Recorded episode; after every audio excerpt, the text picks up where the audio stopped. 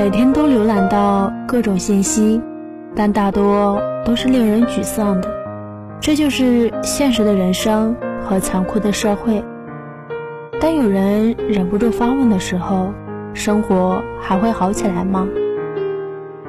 我还是会回答，会好起来的。很多人会选择看到世界的丑恶，以及那些无序的混乱，但我一直选择看到美好。我希望你也是。当我们这样坚持久了，心态和思想、颜值和身材都会悄悄发生变化。才有可能真正跨越童年的阴霾和成长的烦恼，一个人活成一座城。当你过了三十五岁，进入四十岁，还能发现自己居然很好看的时候，真是一种很大的人生优势。你已经是这个世界美好一面的一部分了。你奔赴光，然后也成为了光。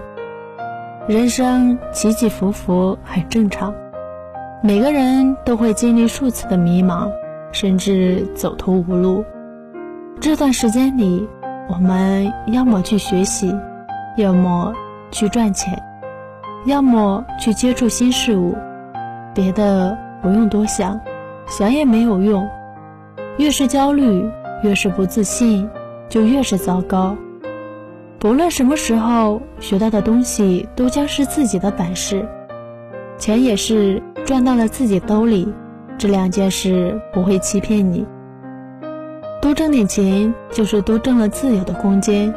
千万别小看这个空间，甚至可以承载住人生百分之九十九的烦恼。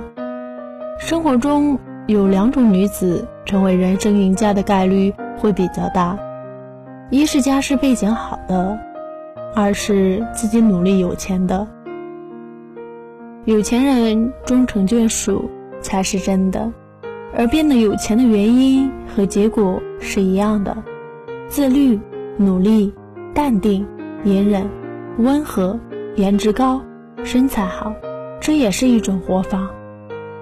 不要再去做那种只会感动自己的事情了。比如，在自己贫穷的时候去拼命追逐永恒的爱情，给不爱自己的男人生 N 个孩子，等等等等，谁也不会因此感激你，你只是自己感动了自己罢了，毫无价值，越诉说越招人烦。关注自我不是自私，而是对自己负责。一个对自己都不负责的人。别人也不可能对你负责到底。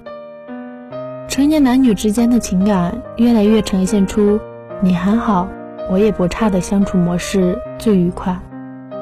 初见时被容貌吸引，再见时情趣相投，最后才是灵魂。相处下去，则是容貌加爱好加灵魂加钱财，缺一不可。而且。爱情和友情一样，能不能长久，都要看我们能不能共同进步和共同有钱。不是说有钱就可以拥有一切，但最起码我们可以去选择别人的一切。每个人都有自己的星辰大海，好的生活就是如此，是自己一样一样试出来的，其中的苦痛哀愁。不值得说，我相信你能行。中国女性的大多数不幸都来自不良婚姻，其次才是原生家庭。原生家庭我们还可以在成年后逃离，但悲催的婚姻却有可能套牢女人的大半个人生。所以，女生经营自己的爱情婚姻。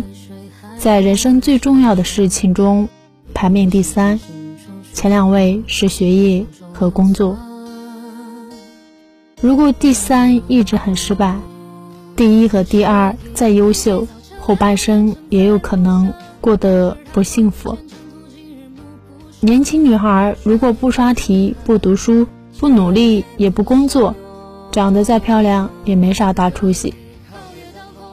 中年女子如果缺乏自律，性格也油腻，后半生基本就完了。你说那些扎堆出游和跳舞的大妈都很幸福？呵，生活里那些家庭幸福的男女，有几个是喜欢和别人去扎堆的？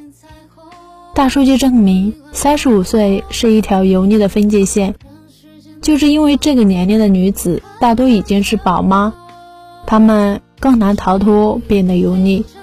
生孩子和生了几个孩子，向来就不是女性的荣光，独立和自由才是。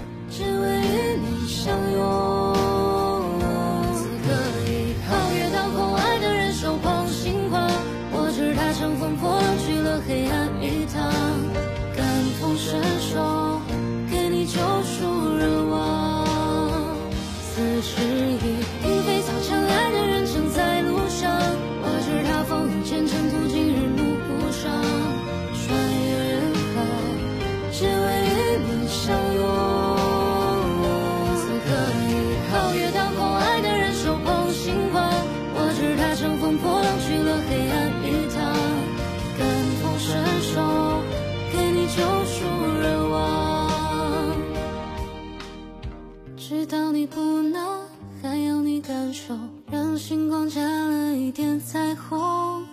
等樱花开得纷纷扬扬，等世间美好与你环环相扣。